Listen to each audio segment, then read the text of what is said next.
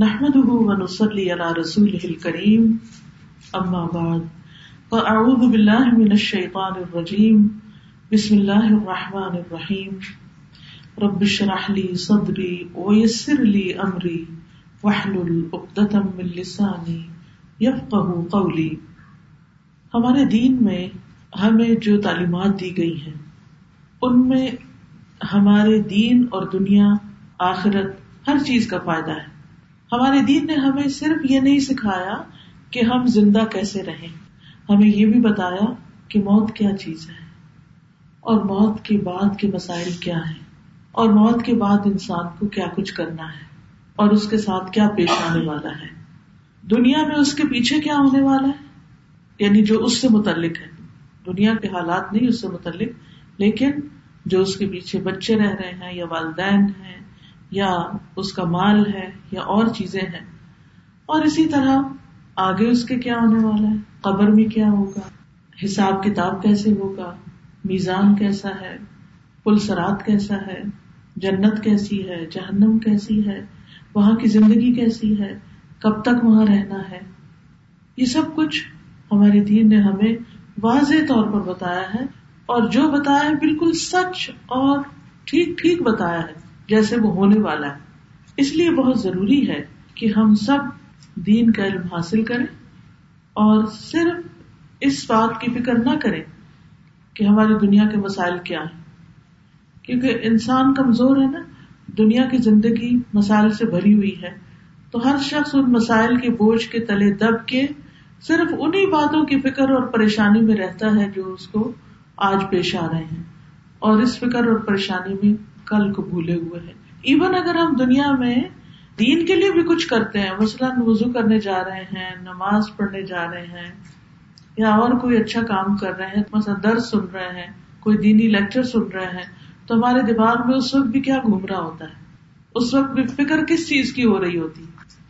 دنیا کی فکر ہوتی ہے یعنی یہ کم ہی ہوتا ہے کہ دنیا کے کام کرتے ہوئے ہمیں آخرت کی فکر لگ جائے اور آخرت کی یاد ہمارے دلوں میں رہے اور موت کے بارے میں ہم سوچیں وہ کم ہوتا ہے لیکن دین کا کام کرتے ہوئے بھی ہم اپنی دنیا کا ہی سوچتے رہتے ہیں آخرت کے لیے کچھ کرتے ہوئے بھی ہم سوچتے ہیں کہ ہماری دنیا کا فلاں کام کب ہوگا کیسے ہوگا اور اسی بات کے لیے بھاگ دوڑ کرتے رہتے ہیں تو یاد رکھیے کہ انسان جب فوت ہوتا ہے تو اس کا نام ہے امال لپیٹ دیا جاتا ہے کتاب بند ہو جاتی ہے لیکن کچھ ایسے لوگ بھی ہوتے ہیں کہ جن کے نام اعمال موت کے بعد بھی نہیں لپیٹے جاتے کچھ ایسی نیکیاں ہیں جن کا انتظار کیا جاتا ہے اور ان کو اس شخص کی موت کے بعد بھی اس کے نام اعمال میں مزید لکھا جاتا ہے یہ اللہ سبحان تعالیٰ کی بہت بڑی مہربانی ہے اور انہی کاموں میں سے انہی احکامات میں سے ایک حکم وسیعت کا ہے ہمارے دین نے ہمیں وسیعت پر اکسایا ہے اس کی موٹیویشن دی ہے اس کی ترغیب دی ہے اب یہ وسیعت کیا چیز ہے وسیعت کا لفظ جو ہے عربی زبان میں واؤ سعود یا سے ہے وسیع تو شعی کا مطلب ہوتا ہے آپ کسی چیز کو ملا دیں تو وسیعت کو وسیعت اس لیے کہتے ہیں کیونکہ اس میں زندگی کا کام موت کے بعد ملا دیا جاتا ہے یعنی اس میں ایسی باتیں کہی جاتی ہیں جن کا تعلق صرف دنیا سے نہیں ہوتا زندگی سے نہیں ہوتا بلکہ موت سے بھی ہوتا ہے یعنی ہم سب نے مرنا ہے ایک دن دنیا سے جانا ہے لیکن ہم میں سے کتنے لوگ ہیں کہ جنہوں نے اس کی تیاری کی ہو اور اس تیاری میں سے ایک چیز وسیعت کرنا بھی ہو چاہے وہ وسیعت ہماری اپنی اولاد کے بارے میں ہے یا اولاد کو ہے یا پھر ہمارے مال کے بارے میں ہے ہمارے گھر بار کے بارے میں ہم میں سے ہر شخص کو اس کے بارے میں سوچنا چاہیے کیونکہ موت کا تو کوئی وقت مقرر نہیں ہم کسی بھی وقت دنیا سے جا سکتے ہیں چاہے بچہ ہو کوئی یا جوان ہو یا بوڑھا ہو مرد ہو یا عورت ہو ہر ایک اپنے اپنے وقت پر واپس چلتا ہی چلا جا رہا ہے تو اللہ سبحانہ و تعالیٰ نے خود بھی وصیتیں فرمائی اور پھر اس کے علاوہ ہمارے لیے بھی یہ پسند کیا کہ ہم بھی وسیعت کریں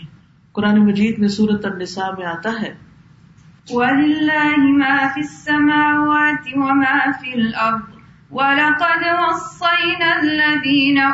الْكِتَابَ مِنْ قَبْلِكُمْ وَإِيَّاكُمْ أَنِ اتَّقُوا اتب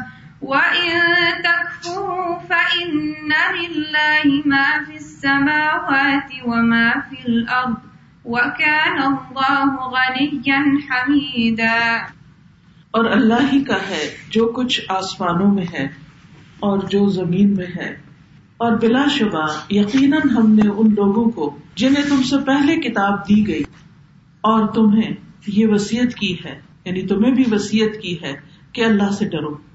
اب یہ ایک وسیعت کے الفاظ ہیں کیا ہے وسیعت کہ اللہ سے ڈرو اور اگر تم کفر کرو گے تو بے شک اللہ ہی کا ہے جو کچھ آسمانوں میں اور جو کچھ زمین میں ہے اور اللہ ہمیشہ سے ہر طرح بے پرواہ اور تعریف کا حقدار ہے اسی طرح اللہ سب تعالیٰ نے دین کو قائم کرنے کی بھی وسیعت کی ہے سورت اشور آیت نمبر تھرٹین میں اللہ تعالیٰ فرماتے ہیں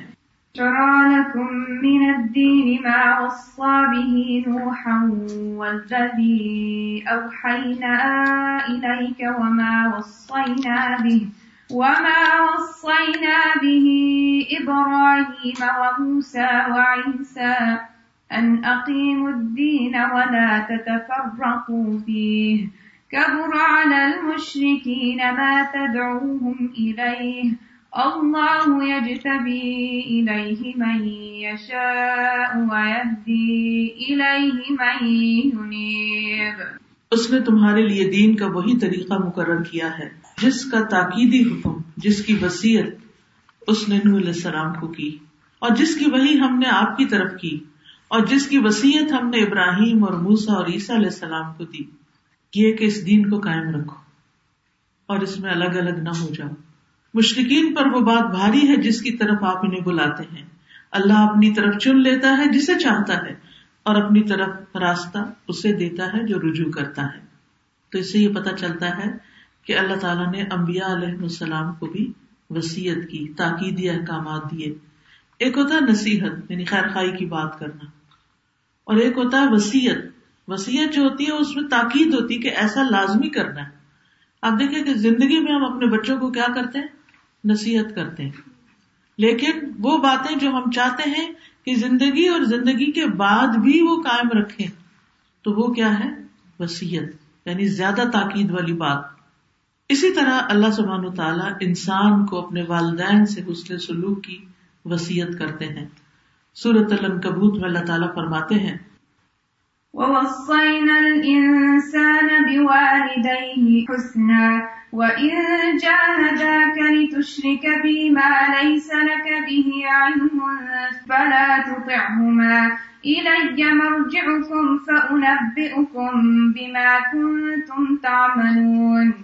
اور ہم نے انسان کو اپنے ماں باپ کے ساتھ بھلائی کرنے کی وسیعت کی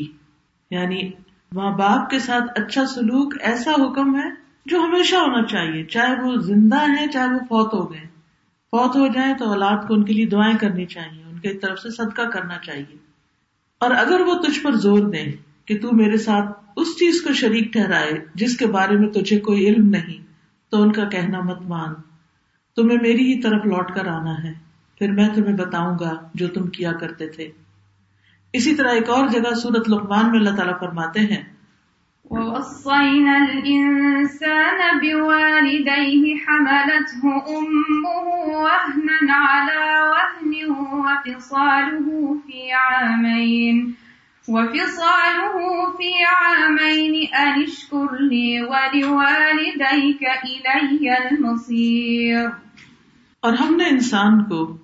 اس کے ماں باپ کے بارے میں وسیعت کی ہے اس کی ماں نے کمزوری پر کمزوری کی حالت میں اسے اٹھائے رکھا اور اس کا دودھ چھڑانا دو سال میں ہے کہ میرا شکر کرو اور اپنے ماں باپ کا میری ہی طرف لوٹ کر آنا ہے یعنی ہم سب کو اللہ سبحان تعالیٰ کی طرف واپس جانا ہے اس لیے ہم سے پوچھے گا کہ ہم نے اپنے ماں باپ کے ساتھ کیسا سلوک کیا جنہوں نے تکلیف اٹھا کر ہمیں پیدا کیا ہمیں بچپن میں پالا نبی صلی اللہ علیہ وسلم نے بھی ہمیں وسیعت لکھنے کا حکم دیا ہے اللہ کے رسول صلی اللہ علیہ وسلم نے فرمایا جو مسلمان شخص اپنے حق میں کسی چیز کی وسیعت کرنا چاہتا ہے وہ دو راتیں بھی نہ گزارے اللہ یہ کہ اس کے پاس اس کی وسیعت لکھی ہوئی ہو یعنی اگر آپ اپنے دنیا سے جانے کے بعد اپنی اولاد اور اپنے مال کے بارے میں کوئی وسیعت کرنا چاہتے ہیں تو اس کو لکھ لیں ہاں ٹھیک ہے اللہ آپ کو لمبی زندگی دے آپ ہر سال اس کو اپڈیٹ کر سکتے ہیں ایپل ہر سال نیا فون لے آتا ہے اور اس سال تو دو آ رہے ہیں تو آپ بھی اپنی وسیعتوں کو اپڈیٹ کرتے چلے جائیں اور اگر ان میں کوئی تبدیلی کرنی ہے اپنی زندگی میں اپنے حالات کے مطابق تو تبدیلی کی جا سکتی ہے جب تک آپ زندہ ہیں لیکن وسیعت لکھ لیں عبداللہ بن عمر فرماتے ہیں کہ جس وقت میں نے رسول اللہ صلی اللہ علیہ وسلم کا وسیعت کے بارے میں ارشاد سنا ہے تو اس وقت سے میری وسیعت میرے پاس موجود رہتی ہے یعنی میں نے لکھ لی ہے الدا میں ہم نے جنرل کے کچھ اصول جو تھے وہ ہم نے لکھ کے پرنٹ کرا دیے کہ جو ہر ماں باپ کو اپنی اولاد کو یا اپنے پیچھے والوں کو وسیعت کرنی چاہیے اور کچھ حصہ خالی چھوڑا کہ جیسے اپنی ذاتی کچھ باتیں جو خاص اپنے حالات کے مطابق ہیں ان کی وسیعت الگ سے کریں تو یاد رکھیے کہ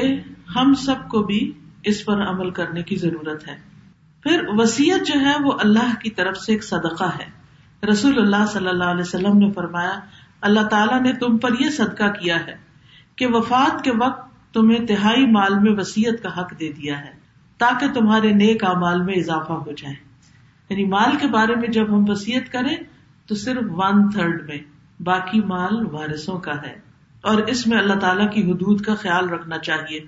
غلط وسیعت نہیں کرنی چاہیے یاد رکھیے وارثوں کے حق میں وسیعت نہیں ہو سکتی اور اگر غلط وسیعت کر کے گئے تو سخت پکڑ ہوگی قرآن مجید میں آتا ہے ومن يطع الله ورسوله يدخله جنات تجري من تحتها الأنهار خالدين فيها وذلك الفوز العظيم ومن يعص الله ورسوله ويتعد حدوده يدخله نارا خالدا فيها وله عذاب مهين یہ اللہ کی حدیں ہیں اور جو اللہ اور اس کے رسول کا حکم مانے وہ اسے جنتوں میں داخل کرے گا جن کے نیچے سے نہریں بہتی ہیں ان میں ہمیشہ رہنے والے اور یہی بڑی کامیابی ہے اور جو اللہ اور اس کے رسول کی نافرمانی کرے اور اس کی حدوں سے تجاوز کرے وہ اسے آگ میں داخل کرے گا ہمیشہ اس میں رہنے والا ہے اور اس کے لیے رسوا کن عذاب ہے تو یاد رکھیے جو شخص دنیا سے جاتے ہوئے غلط وسیعت کر کے جائے وہ وہ اپنی آخرت برباد کر رہا ہے تو دنیا سے جاتے وقت مرنے والے کے لیے اس کا آخری حق وسیعت کا ہے لیکن اس میں بہت احتیاط کی ضرورت ہے کہ غلط فیصلہ نہ ہو ایسی وسیعت نہ ہو جس سے شریعت نے منع کیا ہے یاد رکھیے کہ ہم یہ نہیں کہہ سکتے یہ میرا مال ہے میں جس کو چاہوں دوں یہ آپ نہیں کر سکتے اب مثلاً آپ کینیڈا میں جو کماتے ہیں کیا آپ اس سارے کے مالک ہیں نہیں ہیں اس میں سے ایک بڑا حصہ ٹیکس میں جاتا ہے اب آپ جا کے یہ نہیں کہہ سکتے کہ میں نے کمایا ہے ہے میری محنت لہذا میں جیسے چاہوں کروں میں چاہوں تو سارا گورمنٹ کو دے دوں میں چاہوں تو سارا خود رکھ لوں میں چاہوں تو سارا کسی کو صدقہ کر دوں ایسا تو نہیں کر سکتے نا مال میں اللہ کا حق بھی ہے مال میں اس حکومت کا حق بھی ہے جہاں آپ رہتے ہیں جہاں کی ساری فیسلٹیز استعمال کرتے ہیں یہ سڑکیں یا اسپتال میڈیکل فیسلٹیز ویلفیئر فیسلٹیز یہ سارے کے سارے پیسے کہاں سے آتے ہیں یہ ٹیکسیز سے ہی آتے ہیں نا تو ان ٹیکسیز کو اگر آپ ادا نہیں کرتے اور صرف فیسلٹیز استعمال کرتے ہیں تو یہ بڑی ظلم اور زیادتی کی بات ہے کہ آپ کے لیے دوسرے لوگ خرچ کر رہے ہیں اور آپ کچھ بھی نہیں دے رہے آپ کا کوئی بھی کنٹریبیوشن نہیں دوسری طرف آپ کو اللہ کا حق بھی دینا ہے زکوٰۃ ادا کرنی ہے اگر آپ ایک سرٹن اماؤنٹ تک مال کماتے ہیں تو اس میں سے غریبوں فکیروں مسکیروں پر ان کی ذاتی ضروریات کے لیے خرچ کرنا ہوگا پھر اسی طرح اللہ کے دین کو فروغ دینے کے لیے آپ کو خرچ کرنا ہے پھر اسی طرح اپنے بچوں پہ بھی خرچ کرنا ہے اور ماں باپ پہ بھی خرچ کرنا ہے قرآن مجید میں صحابہ کے بارے میں آتا ہے یا سلون کا مادہ یوٹ فکون وہ آپ سے پوچھتے ہیں کہ کیا خرچ کریں کل ما انفق تم والدین والاقربین والیتام والمساکین کہ جو تم خرچ کرو تمہارے والدین کا ہے یتیم و مسکینوں اور ضرورت مندوں مسافروں وغیرہ کا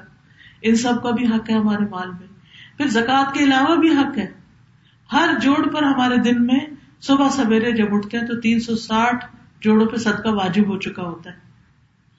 اور اس کے لیے صرف مال نہیں انسان ذکر اذکار اور نوافل پڑھ کے بھی اپنے جسم کا صدقہ ادا کرتا ہے لیکن کہنے کا مطلب یہ ہے کہ ہمارے مال میں صرف ہمارا حق یا ہماری مرضی نہیں یہ اللہ کا دیا ہوا مال ہے چاہے ہم نے کوشش کر کے کمایا ہے یا ہمیں کہیں سے گفٹ مل گیا ہے لیکن اس میں آپ کو حق دیا گیا ہے کہ آپ مرتے وقت ون تھرڈ کو اپنی مرضی سے استعمال کر لیں اور باقی جو ٹو تھرڈ ہے وہ کیا کریں جہاں اللہ کا حکم ہے وہیں وہ جائے چاہے ان رشتے داروں کے پاس جائے جن کو ہم پسند نہیں بھی کرتے لیکن چونکہ اللہ نے ان کو حقدار بنایا ہے اس لیے ان کو دینا ہوگا بن سعد اپنے والد سے روایت کرتے ہیں کہ میں بیمار ہوا تو نبی صلی اللہ علیہ وسلم نے میرے پاس پیغام بھیجا میں نے عرض کیا مجھے اپنے مال کے تقسیم کرنے کی اجازت دے دیں جیسے میں چاہوں آپ نے فرمایا نہیں یہ نہیں ہو سکتا کہ جیسے تم چاہو میں نے آدھے مال کے لیے عرض کیا کہ مجھے مجھے آدھا اپنی مرضی سے دینے دیں آپ نے فرمایا نہیں جب میں نے ون تھرڈ کی بات کی تو آپ خاموش ہو گئے اور اس کے بعد ون تھرڈ جائز ہو گیا پر ایک اور روایت میں آتا ہے کہ آپ نے فرمایا ون تھرڈ بھی زیادہ ہے اسی طرح ایک اور روایت میں آتا ہے کہ انہوں نے کہا میں اپنے سارے مال کی وسیعت کر دوں تو آپ نے فرمایا نہیں تو یاد رکھیے وارث اگرچہ غنی ہو لیکن ایسی وسیعت درست نہیں کہ اس کا حق مارا جائے مثلا ہم کہتے ہیں نا ہمارا بیٹا تو ملین اس کو تو کچھ چاہیے نہیں لیکن ہمارے ماں باپ بڑے غریب ہیں لہٰذا میں لکھ جاتی ہوں کہ میرا سارا مال میری ماں کو دے دیا جائے کیونکہ وہ غریب ہے ہم ایسا نہیں کر سکتے کیونکہ اللہ کا قانون ہے یہ کہ مرنے کے بعد اگر بیٹا زندہ ہے تو بیٹے کو بھی حق ملے گا اور والدین کو اپنا ملے گا بیٹے کو اپنا ملے گا ہاں یہ الگ بات ہے کہ آپ کا بیٹا اگر آپ نے اس کی اچھی تربیت کی ہے تو وہ ماں کے بعد نانی نانا پہ یا دادا دادی پہ بھی خرچ کرے گا کیونکہ اس نے اپنے والدین کے ساتھ حسن سلوک کرنا ہے جس کا اللہ نے حکم دیا اور وہ بھی والدین کی کیٹیگری میں آتے ہیں ایک اور روایت میں آتا ہے ساتھ کہتے ہیں کہ نبی صلی اللہ علیہ وسلم میری بیمار کرسی کے لیے تشریف لائے آپ نے پوچھا کیا تم نے وسیعت کر دی ہے میں نے کیا جی ہاں فرمایا کتنے مال کی میں نے کہا اللہ کی راہ میں پورے مال کی میں تو پی سبیل اللہ صدقہ کر رہا ہوں فرمایا اپنی اولاد کے لیے کیا چھوڑا میں نے کیا وہ سب مالدار ہیں ان کو نہیں ضرورت آپ نے فرمایا صرف ون تھرڈ کی وسیعت کرو اور ون تھرڈ بھی بہت ہے ون تھرڈ بھی بہت ہے جس کی تمہیں اجازت دی جا رہی تو ہم یہ نہیں کر سکتے کہ سارے کا سارا مال ہم کسی چیریٹی کو دے جائیں کہ ہمارے بچے تو ہمیں پوچھتے نہیں اور ان کے پاس تو آلریڈی اپنے اپنے گھر ہیں اپنے جاب ہیں تو ان کو نہیں ضرورت تو نہیں ایسا آپ نہیں کر سکتے آپ یہ بھی نہیں کر سکتے کہ دو بچوں میں سے ایک جو آپ کا خیال رکھتا ہے سارا آپ اس کو دے دیں اور دوسرے کو کچھ بھی نہ دیں آپ یہ بھی نہیں کر سکتے کہ آپ سارے کا سارا جو ہے اپنے دوسرے رشتے داروں میں بانٹ دیں یا اس کی کوئی اور وسیعت کر دیں صرف ون تھرڈ مال کی وسیعت کی اجازت ہے آپ صلی اللہ علیہ وسلم نے فرمایا تم اپنے وارثوں کو خوشحال رہنے دو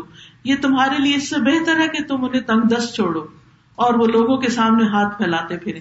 تم اللہ کی رضا کے لیے جو بھی خرچ کرو گے تمہیں اس کا اجر ملے گا یہاں تک کہ وہ لقمہ جو اپنی بیوی کے منہ میں تم ڈالتے اس کا بھی تمہیں اجر ملتا ہے وہ بھی صدقہ ہے تو تمہیں کیوں پکڑ ہے کہ صدقہ صرف باہر ہوتا ہے اور بیوی کے لیے چھوڑنا یا بچوں کے لیے چھوڑنا جو ہے وہ سب کے یا ثواب کی بات نہیں اور پھر یہ ہے کہ ون تھرڈ سے کم کرنا جو ہے وہ زیادہ افضل ہے بہتر ہے اور اہل علم کا طرز عمل بھی یہی رہا ہے سفیان سوری کہتے ہیں کہ اہل علم مال کے پانچویں یا چوتھے حصے کی وسیعت کو تہائی سے زیادہ پسند کرتے تھے جس نے تہائی حصے کی وسیعت کی گویا کہ اس نے کچھ نہیں چھوڑا لہٰذا ون تھرڈ سے زیادہ میں ہم وسیعت نہیں کر سکتے باقی ہمیں اپنے بچے جو بھی وارث ہیں ان کے لیے چھوڑنا چاہیے اور ون تھرڈ سے زیادہ کرنے والے پر نبی صلی اللہ علیہ وسلم نے غصہ کیا حنزلہ بن حزیم کہتے ہیں کہ ان کے دادا حنیفہ نے ان کے والد حزیم سے ایک مرتبہ کہا کہ میرے سارے بیٹوں کو یہاں اکٹھا کرو تاکہ میں انہیں وسیعت کروں چنانچہ انہوں نے ان سب کو اکٹھا کیا تو حنیفہ نے کہا میں سب سے پہلے تو وسیعت یہ کرتا ہوں کہ میرا یہ یتیم بھتیجا جو میری پرورش میں ہے اسے سو اونٹ دے دیے جائیں جنہیں ہم زمانے جاہلیت میں متعبہ کہا کرتے تھے یعنی یتیم کو اس میں سے دے دیا جائے متعبہ حزین نے کہا ابا جان میں نے آپ کے بیٹوں کو یہ کہتے ہوئے سنا ہے کہ والد کے سامنے تو ہم اس کا اقرار کر لیں گے لیکن مرنے کے بعد اپنی مرضی کریں گے جیسے عام طور پہ لوگ کرنا چاہتے ہیں حنیفہ نے کہا میرے اور تمہارے درمیان نبی صلی اللہ علیہ وسلم میرے اور تمہارے درمیان نبی صلی اللہ علیہ وسلم ہے یعنی ان سے فیصلہ کراتے حزیم نے کہا ہم راضی ہیں چنانچہ حزیم اور حنیفہ اٹھے اور ان کے ساتھ حنزلہ بھی جو نو عمر لڑکے تھے اور حزیم سواری کے پیچھے بیٹھے ہوئے تھے یہ لوگ نبی صلی اللہ علیہ وسلم کی خدمت میں حاضر ہوئے اور سلام کیا نبی صلی اللہ علیہ وسلم نے حنیفہ سے پوچھا اے ابو حزیم کیسے آنا ہوا انہوں نے کہا اس کی وجہ سے یعنی بیٹے کی طرف اشارہ کیا اور کہا کہ مجھے اندیشہ ہوا کہ کہیں مجھے بڑھاپا نہ آ جائے یا اچانک موت نہ آ جائے اس لیے میں نے سوچا کہ وسیعت کر لوں چنانچہ میں نے اپنے بچوں سے کہا کہ میری سب سے پہلے وسیعت یہ ہے کہ میرا یہ یتیم بھتیجا ہے جس کو سو اونٹ دے دیے جائیں جنہیں ہم جہلیت میں مطبہ کہتے تھے اس پر نبی صلی اللہ علیہ وسلم ناراض ہوئے غصے کے آسار ہم نے آپ کے چہرے مبارک پر دیکھے آپ پہلے بیٹھے ہوئے تھے پھر گٹنوں کے بل جھک گئے اور تین مرتبہ فرمایا نہیں نہیں نہیں صدقہ پانچ اونٹوں کا ہے ورنہ دس ورنہ پندرہ اونٹ ورنہ بیس ورنہ تیس ورنہ پینتیس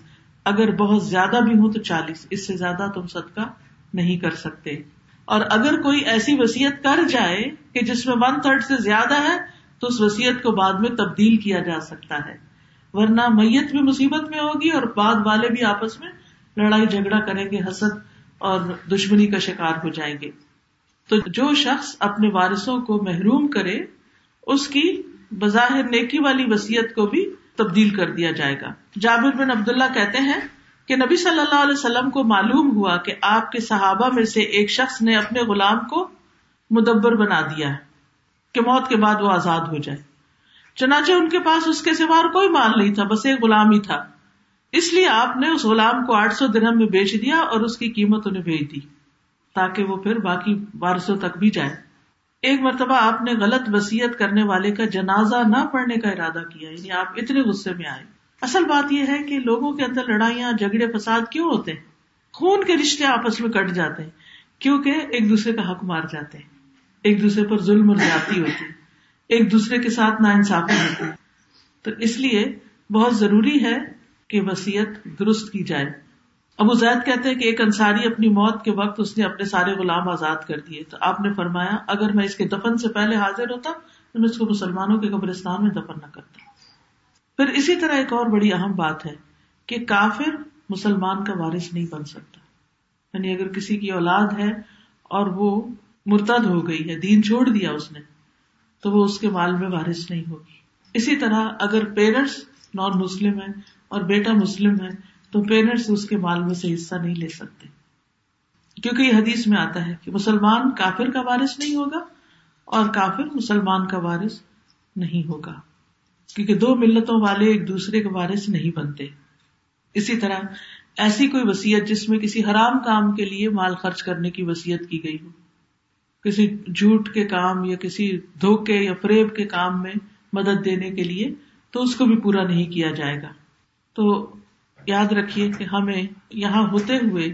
جو یہاں کا قانون اور طریقہ اس کو سامنے رکھتے ہوئے اس میں شریعت کے مطابق اپنی بل لکھے السلام علیکم وعلیکم السلام کیونکہ یہاں کا لا ہے کہ ففٹی ففٹی ہوگا اگر ہسبینڈ فوت ہو جائے تو پوری جائیداد جو ہے بیوی بی کو جائے گی اگر بیوی بی فوت ہو جائے تو ہسبینڈ کو جائے گی اس کے بعد ففٹی ففٹی بچوں میں ہوگا لیکن اگر ہم نے اپنی ول اسلامی طریقے سے لکھی ہو تو that will supersede as long as بچے کورٹ میں جا کے اس کے لیے نہ لڑے لیکن کیونکہ اگر ہم اچھی تربیت کریں گے بچوں کو سمجھائیں گے کہ یہ ان کا حصہ ہے تو ان حالات میں وسیحت وہ مانی جائے گی جو کہ ماں باپ شریعت کے مطابق لکھ کے چھوڑے ٹھیک ہے تو ہونا کیا چاہیے یعنی سب کو کسی لائر کے پاس جانا چاہیے اور پراپر ہاں پیپر جی۔ کے اوپر وسیعت لکھنی چاہیے جی جی یا یہ کہ کسی بھی پیپر پہ لکھ کے چلے جائیں اور پھر اس کے مطابق سب کچھ تقسیم ہو جائے کیا یہ ممکن ہے استاذ جی بہتر یہی ہے کہ لائر کے پاس جا کے آپ پراپرلی وسیعت لیں کیا اس میں یہ لکھنا ہوگا کہ میرے پاس اتنی اور اتنی پراپرٹی ہے اس کا اتنا حصہ اس کو اتنا اس کو دیا جائے کیونکہ وہ پھر تبدیل بھی ہوتا رہتا ہے نا ہاں جی یا صرف آپ کو لکھ دیں گے کہ پیرنٹس کو اتنا پرسینٹ دے دیں اولاد کو اتنے پرسینٹ میرے جو بھی میں مال چھوڑوں یعنی جنرل وسیعت کر سکتے ہیں جنرل وسیعت بھی کر سکتے ہیں اور اسپیسیفک بھی کر سکتے ہیں دونوں کر سکتے ہیں اور اگر آپ نے نہیں لکھی وسیعت تو پھر کیا ہوگا پھر جو یہاں کا لا ہے اس کے مطابق مال غلط تقسیم ہو جائے گا بہت تو اتنا نہیں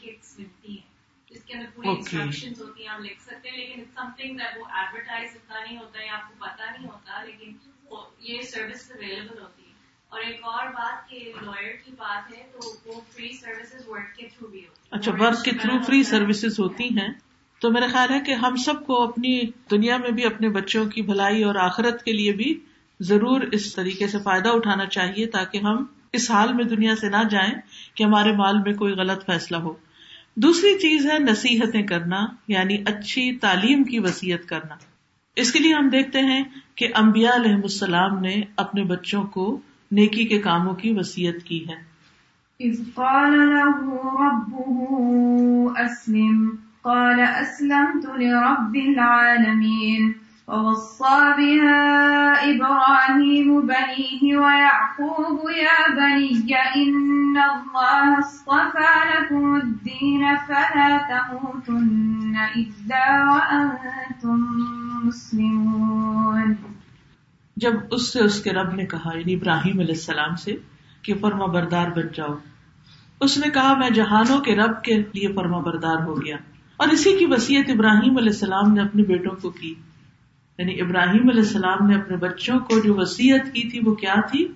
اور یعقوب علیہ السلام نے بھی کی اے میرے بیٹو بے شک اللہ نے تمہارے لیے یہ دین چن لیا ہے تم ہرگز فوت نہ ہونا مگر اس حال میں کہ تم مسلمان ہو تو ہمیں اپنے بچوں کے لیے کیا لکھ کے جانا چاہیے کہ اللہ نے تمہارے لیے دین اسلام چنا ہے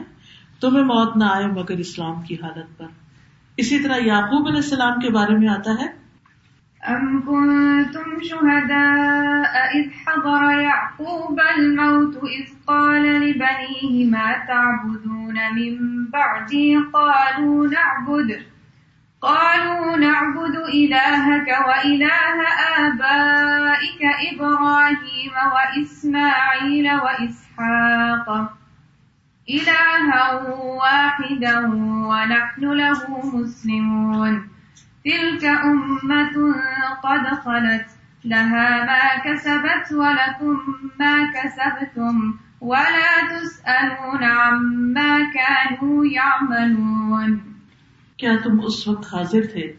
جب یعقوب علیہ السلام کو موت آئی جب اس نے اپنے بچوں سے کہا میرے بعد تم کس کی عبادت کرو گے وہ کہنے لگے ہم آپ کے علاق اور آپ کے باپ دادا ابراہیم اسماعیل اسحاق علیہ السلام کے ایک الہ کی عبادت کریں گے اور ہم اسی کے لیے مسلمان ہیں اسی کے بردار ہیں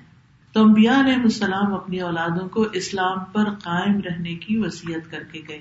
آج ہمارے لیے بھی کتنا ضروری ہے ایسے ماحول میں کہ ہم اپنے بچوں کو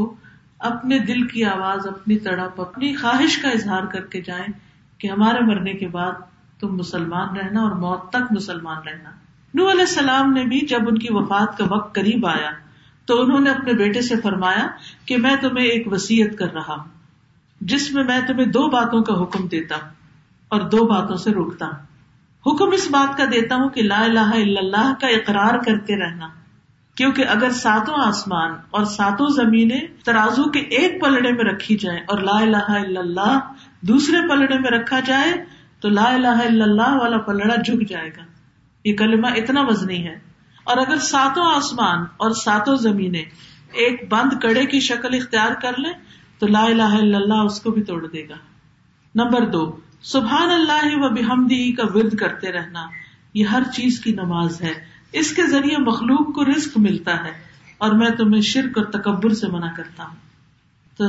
رزق کی تنگی ہو تو اس کے لیے بھی سبحان اللہ و ہی پڑھنا چاہیے اب آپ دیکھیں کہ یہ چار باتیں نور السلام نے بتائی تھی ہم بھی اپنے طور پر جو بھی ہو اس کے مطابق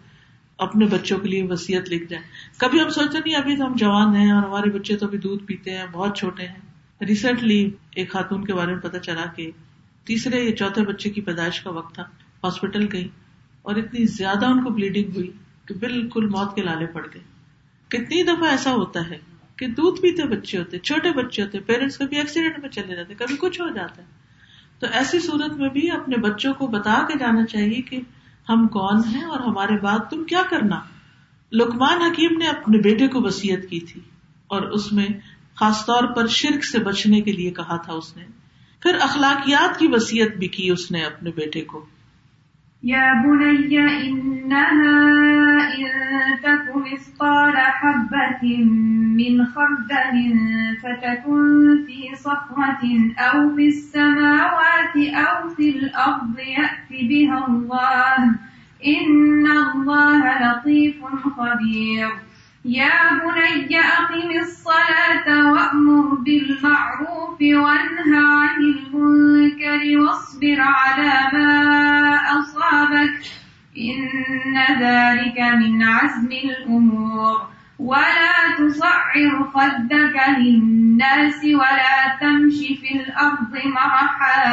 میرے چھوٹے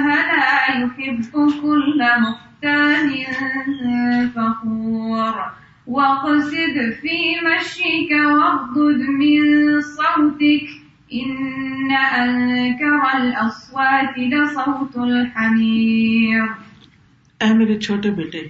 بے شک اگر کوئی چیز رائی کے دانے کی وزن کی ہی کیوں نہ ہو وہ کسی چٹان میں ہو یا آسمانوں میں یا زمین میں تو اسے اللہ لے آئے گا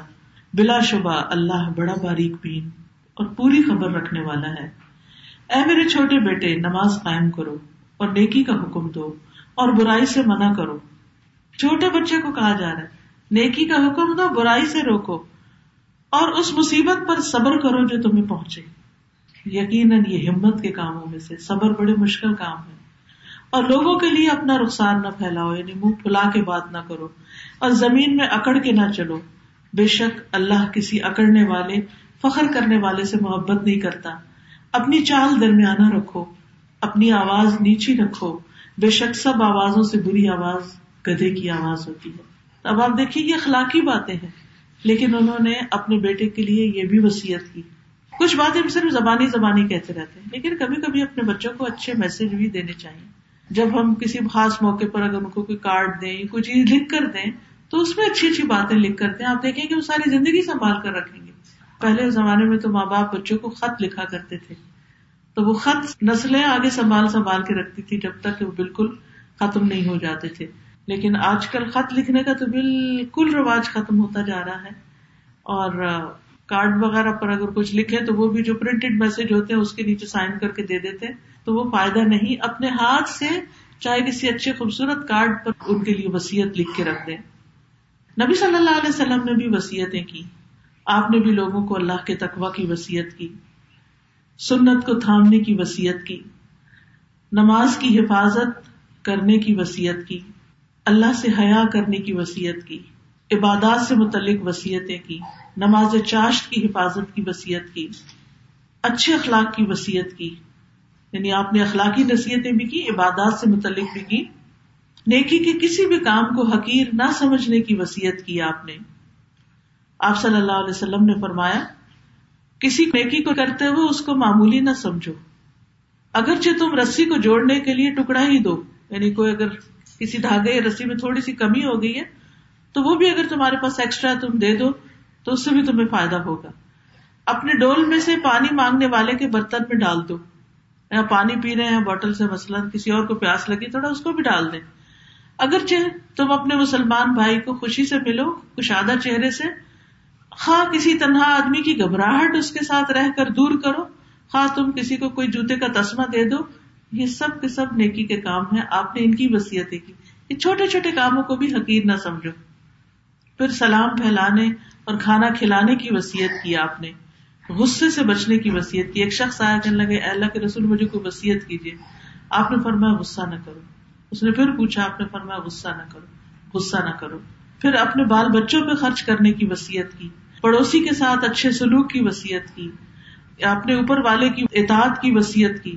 اپنے نیچے والوں کے ساتھ بھلائی کرنے کی وسیعت کی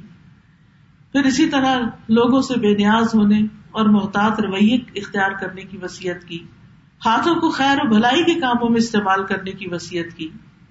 نبی صلی اللہ علیہ وسلم نے فرمایا اپنے ہاتھ کو قابو میں رکھو اور ایک حدیث میں آتا ہے کہ ہاتھوں کو نہ پھیلاؤ مگر خیر اور بھلائی کی طرف پھر مظلوم کی بد دعا سے بچنے کی وسیعت کی آپ نے ہاتھ اور زبان کو قابو میں رکھنے کی لانت سے بچنے کی وسیعت کی پھر ناز و نام سے بچنے کی وسیعت کی اپنے مرنے کو قریب سمجھنے کی وسیعت کی ذکر کو زیادہ کرنے کی وسیعت کی ہر بلند جگہ پر چڑھتے ہوئے اللہ اکبر پڑھنے کی وسیعت کی قرآن کی تلاوت کرنے کی وسیعت کی خاص دعا پڑھنے کی وسیعت کی نبی صلی اللہ علیہ وسلم نے ایک دفعہ حضرت معاذ سے فرمایا ان کا ہاتھ پکڑ کر کے اے معاذ اللہ کی کسم مجھے تم سے محبت ہے اللہ کی کسم مجھے تم سے محبت ہے پھر فرمایا اے معاذ نماز کے بعد اس دعا کو پڑھنا ہرگز نہ چھوڑنا اور وہ دعا ہے ربی آئینی اللہ وکری کا شکری کا وہ حسن عبادت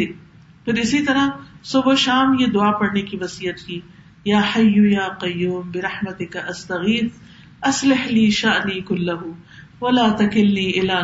طرفت عین اے زندہ رکھنے والے اے قائم رکھنے والے میں تیری رحمت کی فریاد کرتی ہوں جب بھی دل میں کوئی پریشانی ہو غم ہو فکر ہو یہ سوچ کے آپ اپنے رب کو پکاریں اور یہ دعا کریں کہ اللہ میری حالت کو پورے کا پورا ٹھیک کر دے یا میرے سارے حالات درست کر دے اور مجھے میرے نفس کے حوالے نہ کرنا کیونکہ انسان کا نفس کمزور ہے اور پھر انسان اس میں بالکل ڈپریشن میں جا سکتا ہے اور ایک لمحے بھر کے لیے بھی مجھے میرے حوالے نہ کر یعنی مجھے تھام کے رکھنا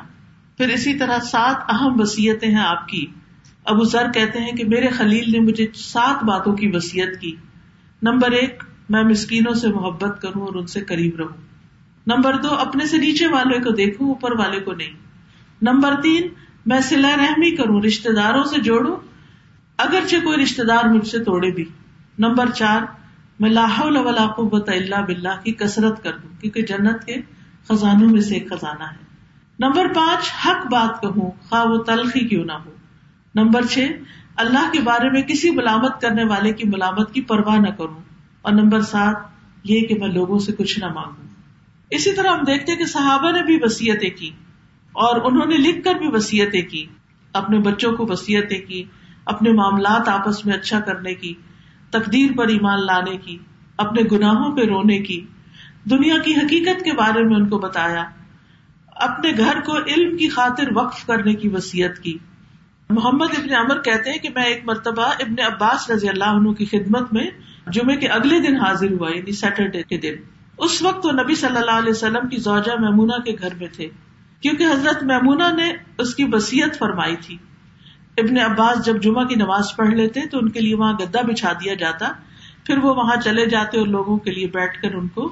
علم دیتے یعنی انسان اپنے مرنے کے بعد اپنے گھر کو یا اپنی کسی پراپرٹی کو اللہ کی راہ میں بھی وقف کر سکتا ہے کہ وہاں تعلیم کا کام ہو تاکہ مرنے کے بعد اجر اور ثواب جاری رہے پھر دوسروں کو علم اور ایمان تلاش کرنے کی وسیعت پھر اپنے بعد جو اپنے بعد والا ہو اس کو وسیعت کے وہ انتظام کیسے چلائے جیسے وائف ہے تو ہسبینڈ کے لیے کچھ باتیں چھوڑے ہسبینڈ ہے تو وائف کو کچھ باتوں کی نصیحت کرے اور خاص طور پر مرنے کے بعد کفنانے دفنانے کے بارے میں جو وصیتیں ہیں وہ ضرور کرنی چاہیے کہ کس طرح کا آپ اپنے لیے جنازہ اور کفن دفن چاہتے ہیں کون آپ کو غسل دے کون آپ کو کفن دے اور کفن کہاں ہے کہاں دفن ہونا چاہتے ہیں ان ساری چیزوں کے بارے میں بھی بتانا چاہیے اب آپ کو ایک کتاب دی گئی ہے اور اس کا ٹائٹل ہے وسایا ام حکیمہ ام حکیمہ کی وسیعتیں ام حکیمہ اپنے بچوں کو وسیعت کر رہی ہیں وسایا ام حکیمہ ام حکیمہ اپنے بیٹے کو وسیعت کرتی تو سب ماں کو اپنے بچوں کے لیے وسیعت لکھنی چاہیے اور ان کو زبانی بھی باتیں سمجھانی چاہیے یا گنیا گنیا ایا کا انتل وکل اشیا ناس بعد من المصدر جاءك بنبأ فتبين قبل تتهور لا تصدق كل ما ما يقال ولا نصف تبصر ابتلاك الله اللہ باد نسفر قابل احسان ادبی احسن بالله بل ادا تنقلب حبا تصور. Oh, my son, beware of talking about things or people except after if you are sure of the soundness of the source, and when anyone comes to you with some news, scrutinize it before you act rashly, and beware of believing in news that has gained fame. Neither believe everything that is said nor in what you have half seen, and when Allah tests you with an enemy, resist him with ihsan. Repel the evil with that which is better. I swear by Allah that the enmity will turn into love. Just imagine. بہت ہی خوبصورت بات اس خاتون نے اپنے بچے کو سمجھائی ہے اور وہ یہ ہے کہ اے میرے بیٹے لوگوں اور چیزوں کے متعلق اس وقت تک بات کرنے سے بچو جب تک ان کے سورس کے صحیح ہونے کا یقین نہ ہو یعنی سنی سنائی باتیں ادھر ادھر مت کرو جب کوئی تمہارے سامنے کوئی خبر لائے تو جلدی کرنے سے پہلے اس کی انویسٹیگیشن کرو اور مشہور خبر پر بھی یقین کرنے سے بچو کیونکہ بعض باتیں بڑی مشہور ہو جاتی ہیں حالانکہ بالکل جھوٹی ہوتی ہیں ہر اس بات کی تصدیق نہ کرو جو کہی جاتی ہے اور نہ اس چیز کی جس کو تم نے آدھا دیکھا ہو پوری طرح دیکھا نہ ہو غور نہ کیا ہو اور جب اللہ تمہیں دشمن کے ساتھ مبتلا کرے تو اس کے مقابلے پر اس سے احسان کرتے ہوئے اس کا مقابلہ کرو اس طریقے سے برائی کو ہٹاؤ جو سب سے اچھا ہو میں اللہ کی قسم کھاتی ہوں کہ بے شک دشمنی محبت میں پلٹ جائے گی ذرا سوچو تو صحیح آپ دیکھیے کہ جو ماں اپنے بچے کو یہ بات سمجھانے میں کامیاب ہو جائے تو اس بچے کی زندگی کتنی آسان ہو جائے گی بہت دفعہ جھگڑے فساد کس بات پہ ہوتے ہیں کیونکہ ہم سنی سنائی باتوں کو آگے کر رہے ہوتے ہیں اور وہ جو بات ہم کر رہے ہوتے ہیں نا وہ کرتے کرتے اس شخص تک جا پہنچتی ہے جس کے بارے میں ہم نے کی ہوتی ہے اور جب وہ بیک ٹریک کرتا اچھا کس نے کہی کس نے کہ پتا چلتا ہے ہم نے کی اب وہ جب اسے پتا چلتا ہے تو پھر لڑائی جھگڑا کہاں تک پہنچے گا آپ اندازے نہیں کر سکتے تو یہ عادتیں جو ہوتی ہیں یہ بچپن میں پختہ کرنے کی ہوتی ہیں ہیں کیونکہ بچے جب بڑے ہو جاتے تو پھر پھر بڑا مشکل ہوتا ہے ان کو چین ہی نہیں آتا جب تک وہ کسی کو کسی دوسرے کی بات سنا نہ چکے اور پھر ان کو اس طرح کی افواہوں میں دلچسپی بھی بہت ہونے لگتی دوسری بات جو اس ماں نے سمجھائی ہے وہ یہ ہے کہ اگر تمہارا دشمن سے مقابلہ ہو تو احسان کے ساتھ معاملہ کرو دشمن دوست بن جائے اچھا بہت دفعہ ایسا ہوتا ہے کہ ہمیں پتا ہوتا ہے کہ کون شخص ہمیں نہیں پسند کرتا کون شخص ہمارے ساتھ بیر رکھتا ہے آپ جواباً اس کے ساتھ ایسا سلوک نہ کریں آپ اگنور کر دیں کہ آپ کو پتا ہے آپ یہ جتائیں بھی نہ کہ آپ کو پتا ہے کہ آپ کیا کر رہے ہیں کیونکہ اس وقت ہم ایک دفعہ تو بتا کے دھمکی دے دیتے ہیں مجھے چل گیا پتا جو کچھ تم کر رہی ہو میرے ساتھ حالانکہ بعض اوقات وہ خبریں جھوٹی بھی ہو سکتی لیکن اگر آپ جب جب آپ کو پتا چلے کہ کوئی شخص مجھ سے کھینچا کھینچا ہے تو بجائے اس کے اس کو تانا دے تم کیوں مجھ سے کھینچے ہو اور تم اس سے اچھا سلوک نہیں کر رہے یا آپ اٹھا کے اپنے ہسبینڈ کو شکایت کریں کہ وہ آپ کی بھابھی جو ہے وہ میرے ساتھ یہ کر رہی ہیں اور فلانا یہ کر رہا ہے ان ساری باتوں میں پڑھنے کی بجائے بہتر کیا ہے کہ جو آپ سے اچھا نہیں کرنا آپ اس سے اچھا شروع کر دیں تو وہ آپ کے اپنے دل کی آگ بھی ٹھنڈی ہونے لگے گی اور دوسرے کے اندر سے بھی پریشانی ختم ہو جائے گی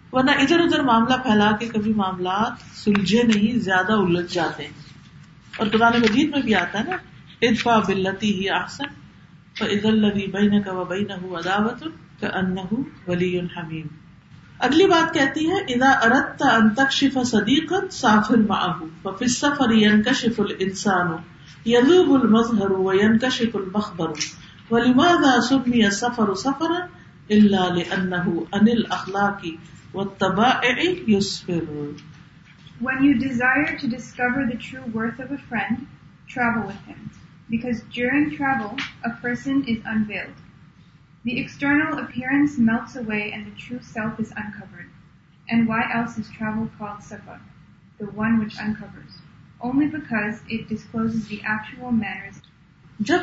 چاہو کہ کسی دوست کی حقیقت تم پہ کھل جائے تو اس کے ساتھ سفر کرو کیونکہ سفر میں انسان کی حقیقت کا پتہ چل جاتا ہے سفر میں اس کا ظاہر کھل جاتا ہے اور سفر میں ہی اس کے اندر کا پتہ چلتا ہے آخر سفر سفر کو کیوں کہا جاتا ہے صرف اس لیے کہ یہ انسان کے اخلاق اور طبیعتوں کو ظاہر کر دیتا ہے حضرت عمر کے پاس ایک شخص گواہی دینے آیا کہ فلاں شخص بہت اچھا ہے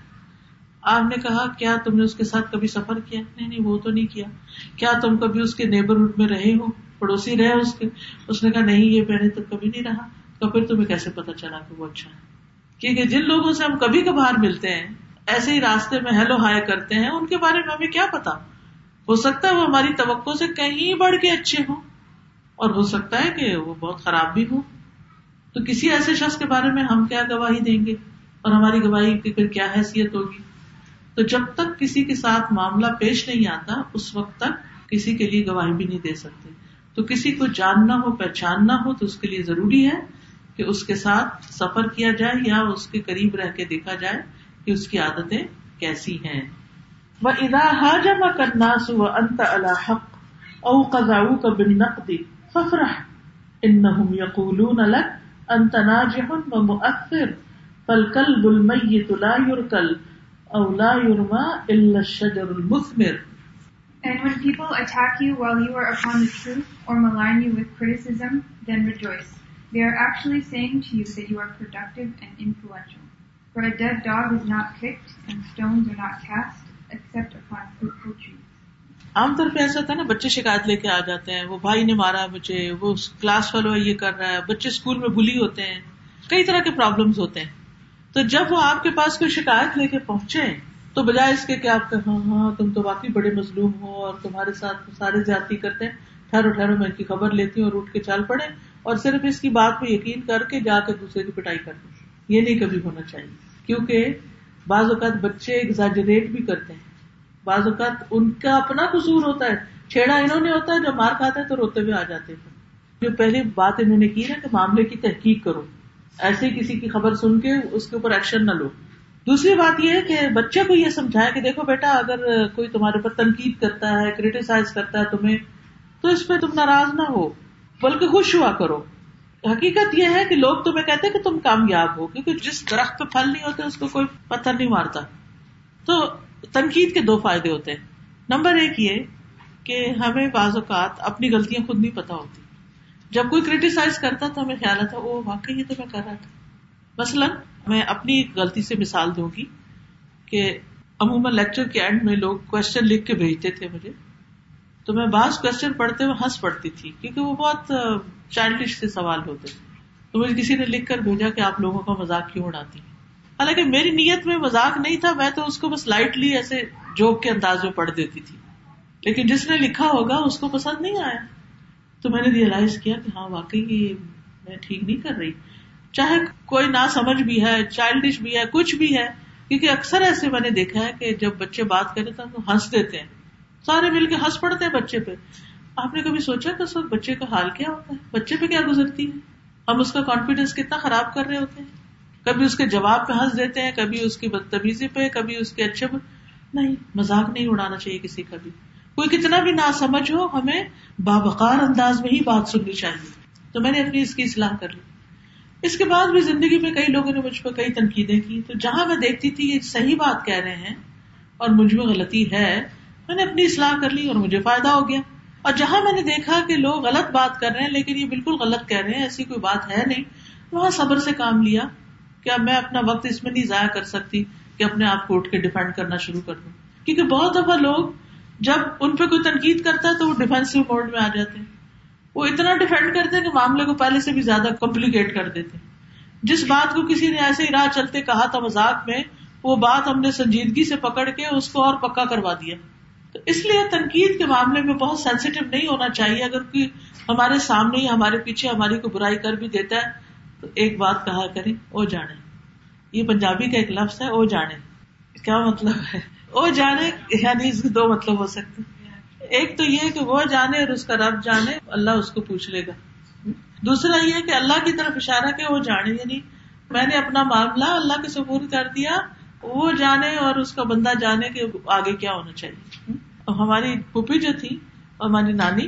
ان کا یہ تکیا کلام ہوتا تھا چھوٹی چھوٹی بات پہ کہتے اچھا وہ جانے کوئی گال نہیں وہ جانے اس کو مجھے کبھی سمجھ نہیں آتی کہ وہ جانے کا کیا مطلب ہے اب بڑے ہو کے سمجھ آئے گی ہو جانے کا مطلب یہ کہ اگنور جسٹ جیسے میں اپنے میری بیٹیاں بڑی تھی اور بچہ چھوٹا تھا بیٹا تھا اور وہ ان تینوں کو تنگ کرتا تھا تو میں ہر وقت ان کو کہتی تھی جسٹ اگنور آپ لوگ اگنور کر دو گے نا تو پھر یہ شرارت زیادہ نہیں کرے گا لیکن اگر آپ لوگ جواب پر لڑائی کرو گے تو اور زیادہ لڑائی کرے گا یا زیادہ شرارتیں کرے گا تو بہت سی چیزوں کو اگنور کرنے سے تھوڑے دن وہ ٹھنڈی ہو جاتی ہماری مخالفتیں اور دشمنیاں جو ہوتی ہیں نا وہ آگ کی طرح ہوتی جیسے آگ کے شعلے بھڑکتے ہیں نا تو شروع میں کتنے اونچے ہوتے ہیں وہ اتنے اونچے کہ ہر طرف روشنی پھیل جاتی کی پھر وہ تھوڑی دیر جلتی رہتی ہے آگ جلتی رہتی ہے لوگ تماشا دیکھتے رہتے ہیں پھر آہستہ آہستہ کیا ہوتا ہے شولا نیچے آنے کبھی آپ نے اگر بچپن میں لکڑی کے اوپر آگ جلتی دیکھی میں بہت اس پہ غور کرتی تھی کہ بڑا ہوا شولا پھر آہستہ ہوا تھوڑا ہوا تھوڑا پھر وہ کوئلہ رہ گیا پھر کوئلہ آہستہ آہستہ ٹھنڈا پھر راک بن گیا اور راک اڑ گئی پیچھے کچھ بھی نہ رہا یہ حال ہوتا ہے دشمنیوں کا ہم ان کو نہ نہ ہوا دیں ہوا دینے کا مطلب کیا ہے شولہ نیچے لگ ہم نے اور اس کو پنکھا دیا اور شولہ دوبارہ بھڑک اٹھا ہم جب بہت صفائیاں پیش کرنے لگتے ہیں تو وہ اور زیادہ بھڑکتا ہے چولہا تو ہم نہ بھڑکانے والے بنے اگنور کر دیں اچھا خیر کوئی بات اس سے کیا فرق پڑتا ہے کیا ہو جائے گا زیادہ سے زیادہ جب میرے بارے میں کوئی کوئی بات کرتا ہے اور وہ غلط بات کرتا ہے تو میں اپنے آپ کو یہ کہہ کہ تسلی دیتے زیادہ زیادہ کیا ہو جائے گا دو دن آگ بڑھ کے اس کے بعد ٹھنڈی ہونی ہے آگ کی صلاحیت یہی ہے وہ ٹھنڈی ہوتی ہے چاہے وہ پورا جنگل جلا دے اس نے ہمیشہ نہیں جلتے رہنا ٹھیک ہے نقصان تو ہوتا ہے لیکن بعض اوقات آگ بجھانے میں اور زیادہ نقصان ہو جاتا ہے کیسے بولا پتا ہے آپ کو کبھی کبھی ہم غلط طریقے سے آگ بجھاتے ہیں تو آگ پھیل جاتی ہے مثلاً اگر کوئی شخص دوڑ پڑے اس جس کو آگ لگی اور دوڑ پڑے تو کیا ہوتا ہے اس کو ہوا لگتی ہے اور اور جل جاتا ہے تو اس بجھانے کا بھی ایک طریقہ ہوتا ہے اس کے لیے بھی حکمت اور ایک سلیقہ ہوتا ہے تو بلا وجہ لوگوں کی باتوں میں آ کے جھگڑے فساد میں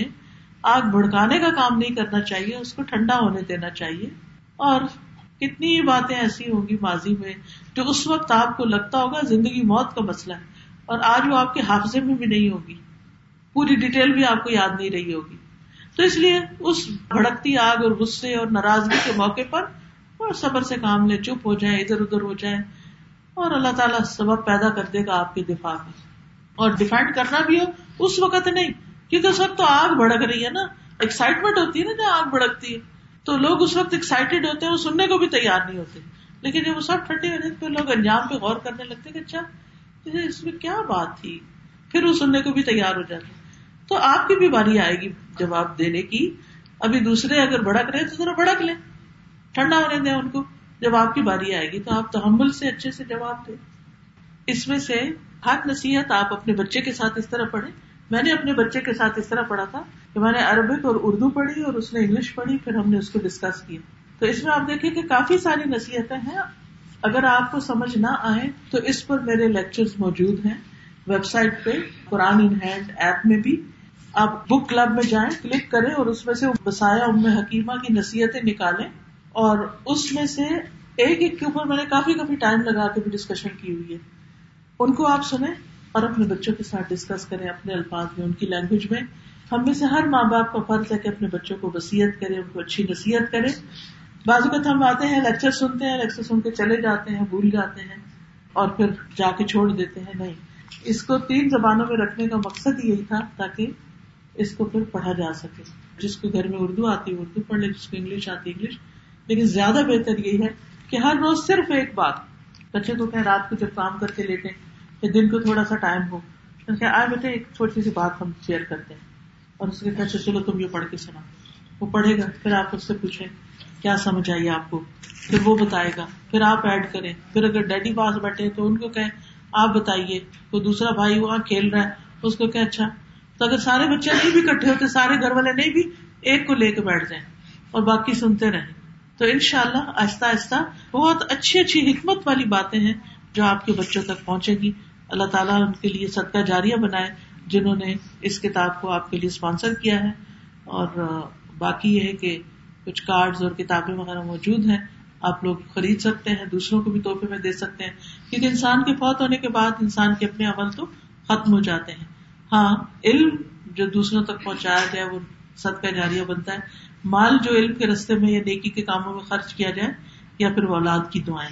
تو اولاد کی اچھی تربیت کریں گے تو ان کی دعائیں ہمیں ملے گی وہ بڑے ہو کے یاد کریں گے میری ماں نے مجھے نصیحت کی تھی اور آج میرے بڑے کام آئی تو اس فریضے کو ادا کرے ہم جب خود سے زبانی بولتے رہتے ہیں نا وہ اتنا افیکٹو نہیں ہوتا جب ہم ایک تھرڈ پرسن کے ریفرنس سے بات کرتے ہیں تو وہ اس کو ذرا ایزی لیتے ہیں تو اس لیے ان شاء اللہ یہ چیز آپ کے لیے فائدہ مند ہوگی جزاک اللہ خیر کثیرہ اس کے ساتھ ہی ہم اختتام کرتے ہیں آج کی مجلس کا سبحان اک اللہ بحمد کا اشد اللہ اللہ اللہ انتا استخر کا و اطوب السلام علیکم و رحمۃ اللہ وبرکاتہ